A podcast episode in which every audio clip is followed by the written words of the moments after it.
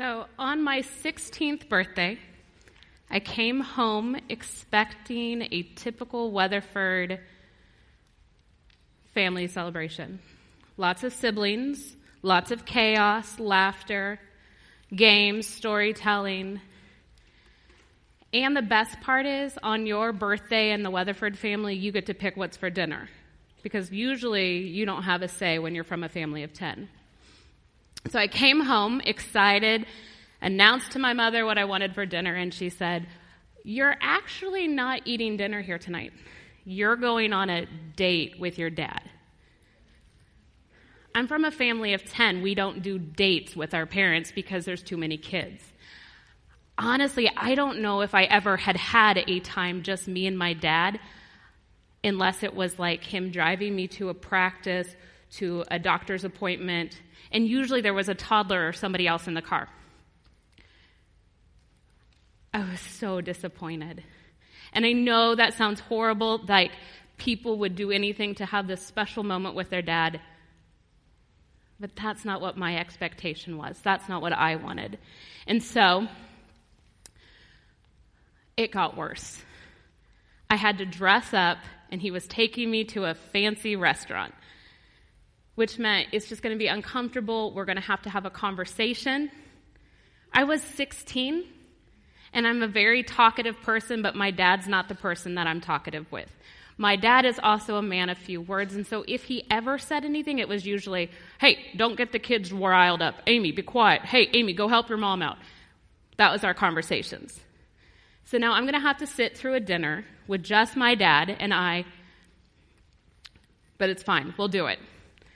So soon we are sitting in this Italian restaurant, and it's a multi-course meal. And my poor father, who probably was more uncomfortable than me, and probably as tortured as I was, was doing everything he could to come up with conversation. And every time he would ask me a question to start something, I would, as quickly as I could, shut it down. One-word answer, two-word answer, because my goal was, if we could get through this meal super fast, I could get home, and then we could have the family fun. So it's about the end, and my father says that they're bringing out dessert. And I was like, okay, we can make it. And he slides this box across the table. A jewelry box, like a little ring box. Like, I don't, and especially sixteen-year-old Amy Weatherford did not wear lots of jewelry, so I was like, oh, okay. And I opened it. And inside was a gold ring, two hearts entwined with little diamonds. First of all, this is the nineties, and gold was not in unless you were an old lady. Second, I don't like jewelry, and I definitely didn't wear rings. So I, in my most insincere gratitude possible, said, "Oh, that's pretty, thanks."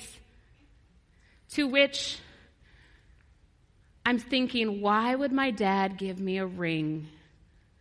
Why am I sitting at a dinner with just him and I on my birthday? And then suddenly horror came upon me. This isn't just a ring, it's a purity ring. And I'll explain, for those of you who don't know what a purity ring is, in the early nineties, under Grandpa Bush, or Bush forty-one's administration, there was all these, uh, the AIDS scare started arising, and then there was all these S T Ds, and so the solution was to teach abstinence, to abstain from having sexual relations, which is great, because you should be obedient to God. But the Christian culture got all over it, and they had what was called the True Love Waits series.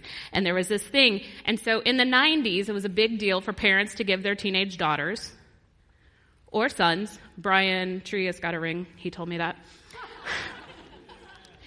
You would get this ring as kind of a statement that, hey, I'm staying sexually pure until my wedding day.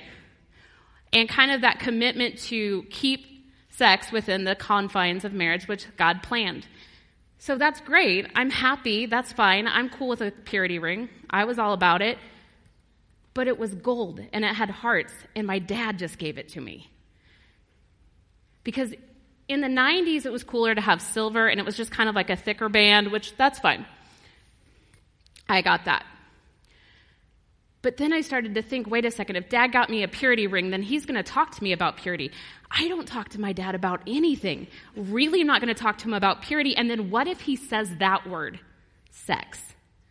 I was starting to freak out in my head, and before I could say anything, my dad goes, that's a purity ring. Yep. You know what it's for? Mm-hmm. This is our conversations. And if you know my dad, like, this is our conversations. Well, your mom and I just want to encourage you not to have sex until you're married. Cool. And that was the rest of our conversation for the night. We finished our dessert. We got into his truck.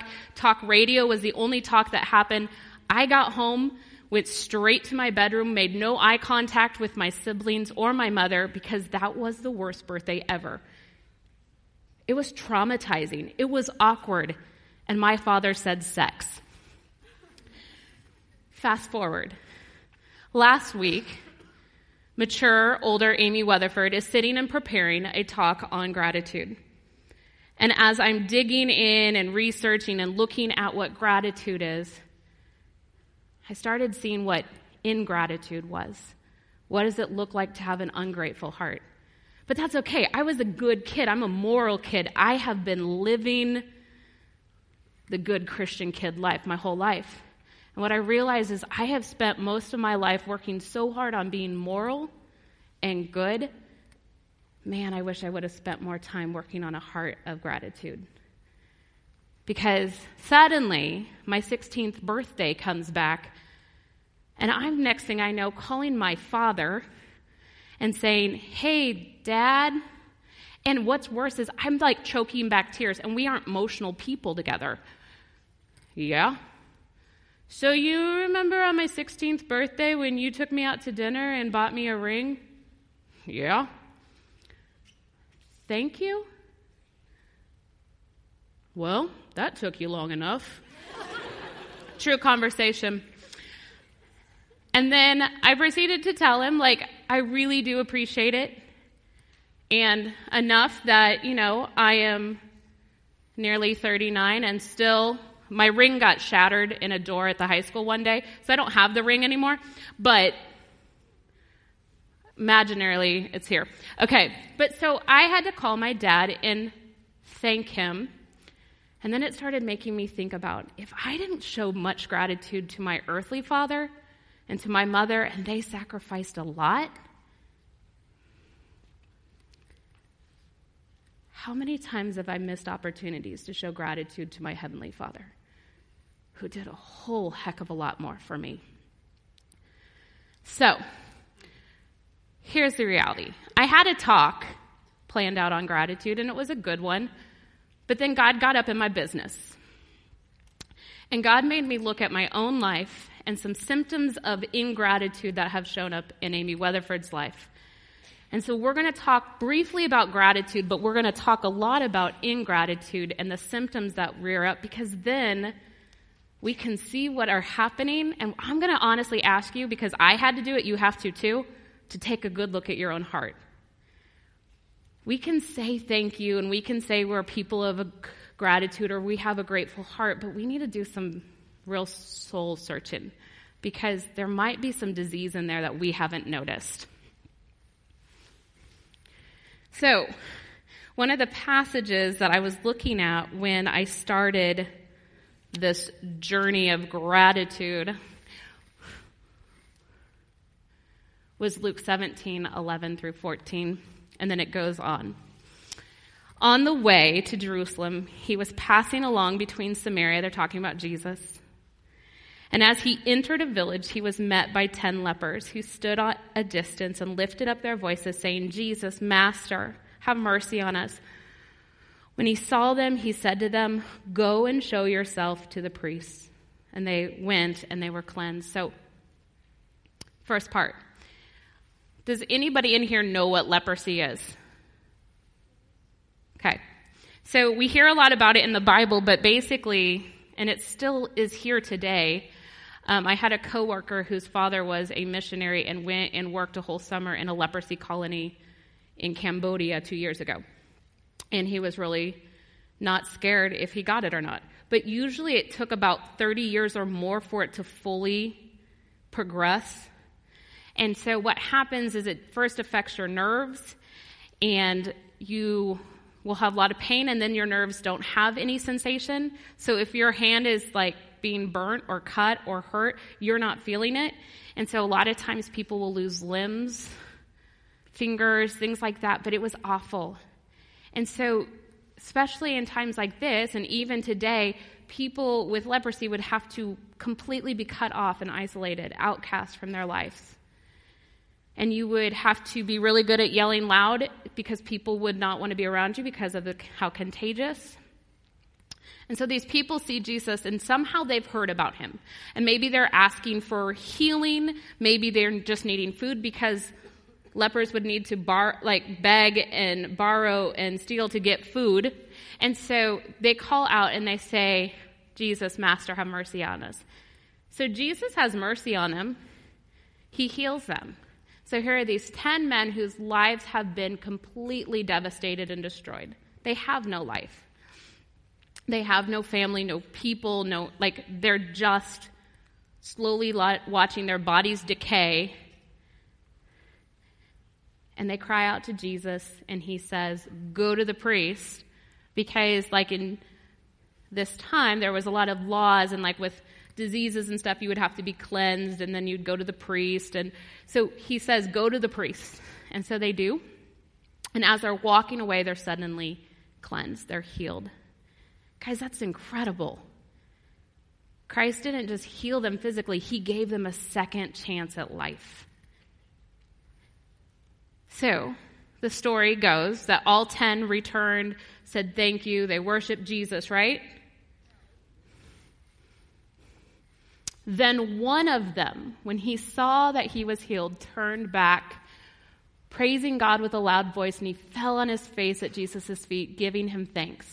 Now he was a Samaritan, and Jesus answered, were there not ten cleansed? Where are the nine?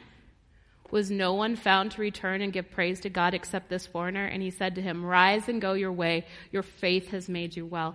In, in the original Greek, your faith has saved you. And so nine got healing, like physical healing. One, because of his faith, experienced true salvation and true life. So here's my problem. Often, we are the nine. Sometimes we're the one who come back and we give God the glory and the gratitude and the thanksgiving he deserves. But most of the time, we miss those opportunities, and we're the nine who just went on our way.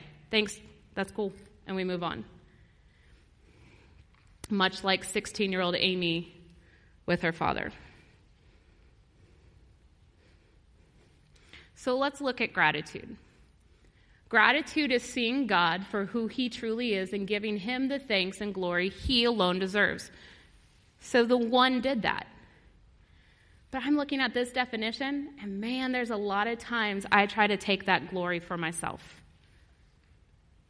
There's a lot of times I try to do things on my own, and I'm definitely not always seeing him and putting him in his rightful place. So if gratitude is seeing God for who he truly is and then giving him that glory and honor and thanks, ingratitude means that we don't acknowledge God for who he is. We don't give him what he deserves. So even in the garden, God has given Adam and Eve this perfect world.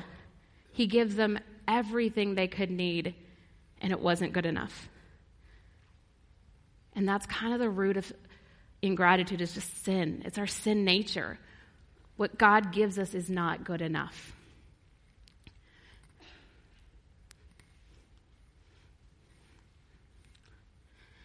Ingratitude is a lack of proper acknowledgement and appreciation for what God has given us and done for us.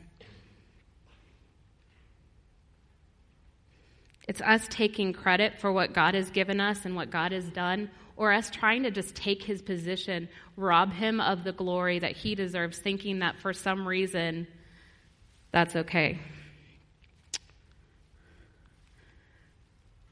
Romans one twenty-one through twenty-three says, "For although they knew God, they did not honor him as God or give thanks to him. They became futile in their thinking, and their foolish hearts were darkened. Claiming to be wise, they became fools and exchanged the glory of the immortal God for images resembling mortal man and birds and animals and creeping things." Whether you know Jesus Christ as your Savior or not, whether you believe in God or not, there are signs all over that he is real and he exists and he is the author and creator of all things, and his thumbprint is on so many things. So we can be like, oh, I don't know him, but the evidence of him is everywhere, and we don't get an excuse that he doesn't exist. And yet we take images and we put our worship and our thanks in those things and away from immortal God. So let's look at ingratitude and some of these symptoms. Now, there might be more. I was just kind of diagnosing myself. So, comparison. A constant evaluation of how I stack up in comparison to others, like who they are and what they have. And maybe I'm the only one, but there might be a couple more of you who struggle with comparison. We watch others, we see things, we we constantly are comparing ourselves with other people, afraid that maybe God has shorted us and given somebody else more. All too often, we don't even pause to thank God for all the amazing, undeserved blessings that he has showered us with. If you struggle with comparison, maybe like me, try reaching out to people who less have less than you do.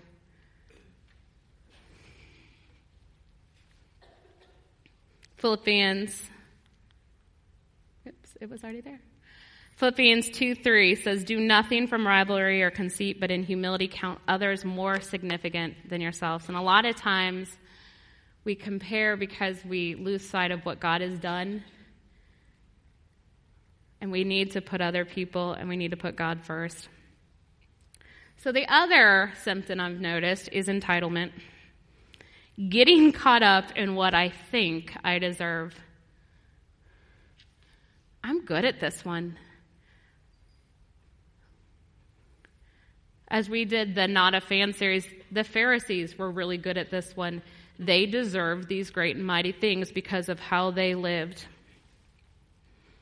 The moment we start to think that we deserve something is the moment we cease to feel thankful for it. The problem with this thinking is that we don't deserve anything good. Every good gift that God gives us is undeserved and should be should elicit joy and thanksgiving in our hearts. There is nothing good that we truly deserve because of sin. And when we get good things, we shouldn't take it for granted. We should have joy and thanksgiving. When we pause to remember the judgment that we truly deserve and the forgiveness that God has given us through the life and death of his perfect Son, Jesus Christ, suddenly entitlement is replaced with true gratitude. Philippians two three through eleven says, "Do nothing from selfish ambition or conceit, but in humility count others more significant than yourselves. Let each of you look not only to his own interest, but also to the interest of others.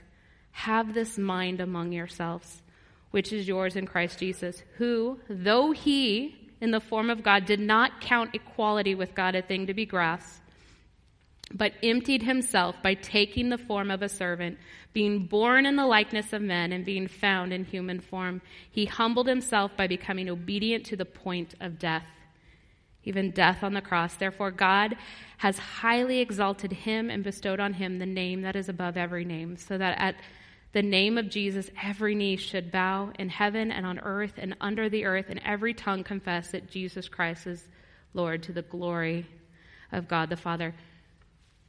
Jesus was and deserved and was entitled to everything, and yet stepped down in humility and gave it all, put it all aside, and gave his life for us who was not deserving. So when I'm having those moments of entitlement and I look at what Christ did, it really helps me to start having gratitude because I know what I truly deserve.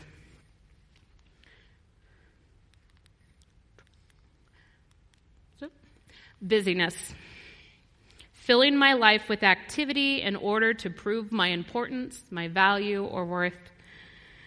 It is hard to slow down to be grateful when we're so busy we can hardly breathe. Busyness is exhausting, and it's difficult to be grateful when you're sp- physically spent. If we are so consistently busy that we have no le- time left to feel and to express gratitude, then we are not in a healthy place. In Luke ten, thirty-eight through forty-two, Jesus told Martha that in spite of all Martha's busyness with good works, Mary had chosen the better thing, time spent building a relationship with God. God is calling us to, first of all, have a relationship with him, and part of this relationship includes gratitude. If we are too busy to be grateful to God, then all the wonderful things that we might be doing for him are honestly pretty worthless. Take time each day to push pause on all you're doing and simply be with God.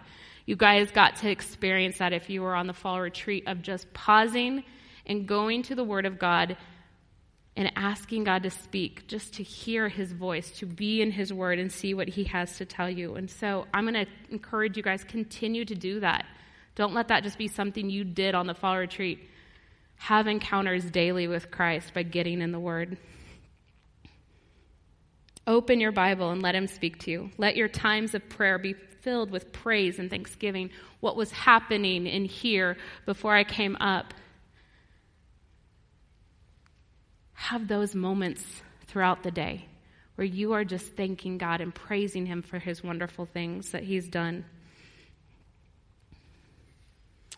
O Lord, open my lips and my mouth will declare your praise, for you will not delight in sacrifice, or I would give it. You will not be pleased with a burnt offering. The sacrifices of God are a broken spirit, a broken and contrite heart. Oh God, you will not despise.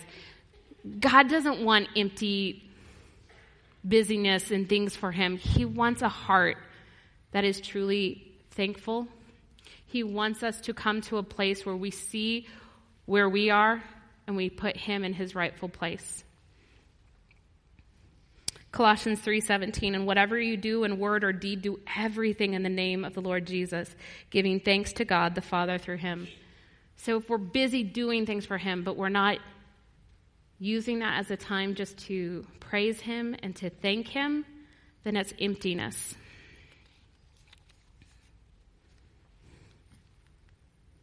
Insecurity. The worry that what others think lessens the importance of who I am and all I've been given. Insecurity directs our attention on self and away from God. It is really hard to have a heart of gratitude for God and his goodness when he's no longer on the radar because we are too consumed in self. We also lose sight of our true identity and allow ourselves to be defined by others and not the one who created us and knows us best. All that matters is how God defines us. As Christians, our identity and security is found in Christ alone.